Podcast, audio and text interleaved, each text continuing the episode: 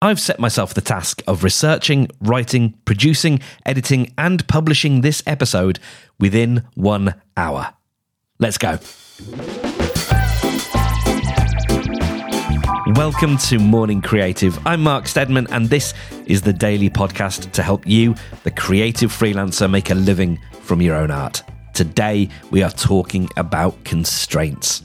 So, 28 Days Later is one of my favorite films. My brother made fun of me when we went to see it because we uh, saw it in the cinema 2002 and it all finishes and and my brother sort of looks at me he was like what did you think and i just look at him wide-eyed and i just go awesome and uh, yeah so i think that that level of of sincerity uh, was uh, was not particularly uh, appreciated at that time. However i absolutely loved it. I really did. I mean it's it's a flawed film but um, I, having watched it recently i thought it is i still think it's great.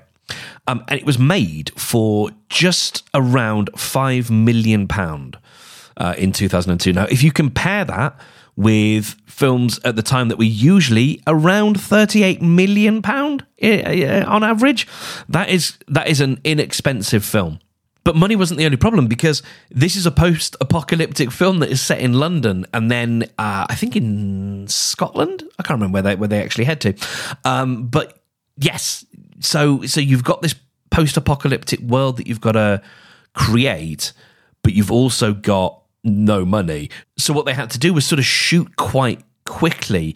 They had to find these little pockets of time in mornings and on Sundays where they could film knowing that there wasn't going to be any traffic so that Cillian Murphy can walk the streets of London with you know newspaper and litter sort of being strewn around the place and and know that they're not going to suddenly encounter a jogger or whatever so they had to lock off these these areas, uh, but they had very limited time uh, in which to to do so. But Danny Boyle, the the director, managed to work through these these constraints. Remember, this is this is a film with very little funding. The money, uh, a lot of it, is coming from the National Lottery here in the UK. So portions of the film were shot on digital video as opposed to film. This meant that the cameras were a lot smaller, so they could be much more maneuverable around, which meant when they were shooting for sort of 45 minutes, it took them a lot less time to set up and tear down because they had these much smaller, more easily maneuverable cameras. They used a relatively unknown cast. I mean, Cillian Murphy was not a known entity, particularly at that point. Uh, and there's a few other actors, and one or two of them are really not great. But um, you know, there's there's only a couple of, of actors there that you go, oh yeah, sort of. I'm, I'm kind of familiar with them, so that that sort of helps as well. Um, and right at the end, the crew actually got a real jet to fly overhead. So there's a scene where a, a, a jet plane flies overhead, and um, it, it, turns out it was a lot cheaper to get a real jet to do a fly pass than it is to get a CGI jet to do the same thing. So you know that's another way that they that they work through this. So what this teaches us is something that I know you already know, which is that constraints can help us. They can help us narrow scope so that projects don't go over time or budget. They can help us focus on the important things. I'll give you uh, an example. I'm setting myself this task now to uh, release this whole episode within an hour. Um, if I spent a lot of time in Descript, which is my text based audio editing app, if I spent all that time correcting punctuation and misheard words or homonym spellings and all that kind of stuff and creating paragraph breaks, I would be wasting time that is ultimately not well used. And so having that time constraint helps me set my priorities. It also forces more creative thinking.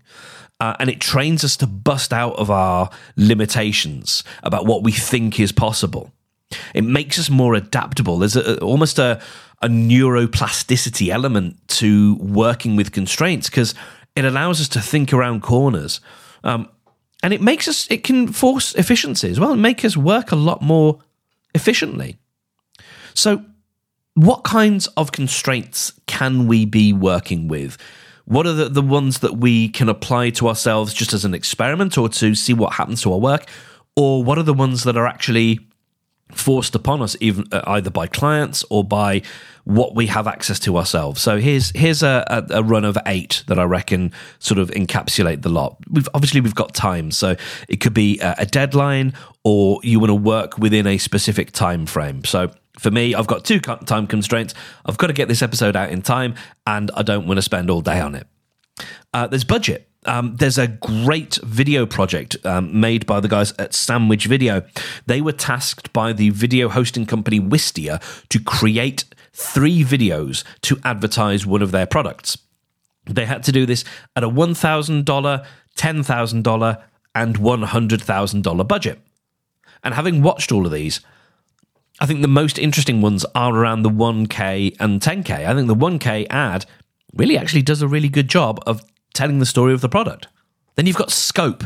So what are you going to include or exclude what have you what have you got the ability to to include or exclude what are the the external constraints that people are saying you've got to have this thing in or you're not allowed to have this thing in there could be technical constraints what tools apps or tech do you have access to you know, it turns out that uh, Danny Boyle and the crew didn't necessarily have access to seventy thousand pound that it would take to make a CGI uh, jet, but they did have access to a pilot and I guess a jet that could be a lot more affordable for them. If you're working for clients, you will probably have branding constraints. So you've got to stick to certain guidelines. There might be audience constraints in terms of what the preferences are, what the needs are, the limitations of the target audience. Think about accessibility. That is a constraint that we all should have some sort of um, thinking about. You know, as much as I don't want to spend a lot of time on the transcript and, and making it sort of uh, pixel perfect, if you like, I do want to also make sure that it's audible uh, or readable so that someone can make sense of this episode if their hearing's not uh, as they would want it to be. And then the last two, medium specific. So maybe the medium itself has its own constraints. Maybe you are working with vertical video, for example. And so you know that there's certain ways you've got to frame a shot. Maybe you're um, painting and you've got a specific sort of canvas that, that you've got to work on, you know? And then lastly, there might be e- uh, legal and ethical constraints.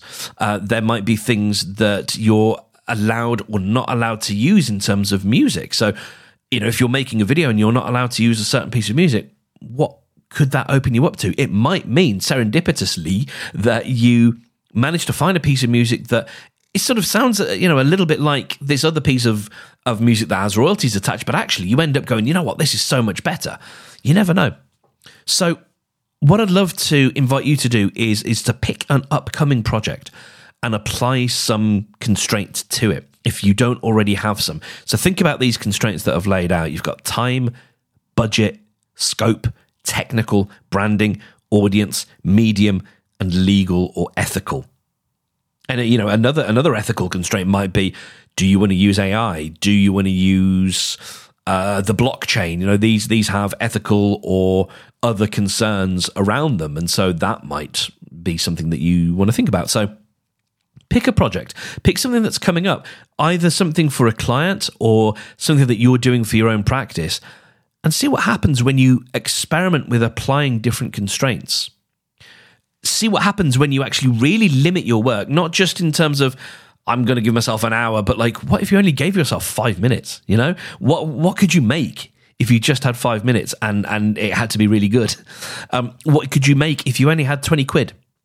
Uh, to, to you know for a client project. Thinking about these constraints, I think, really can open us up to doing some fun and interesting, maybe slightly experimental and avant-garde work. So that is it. Uh, thank you very much for listening.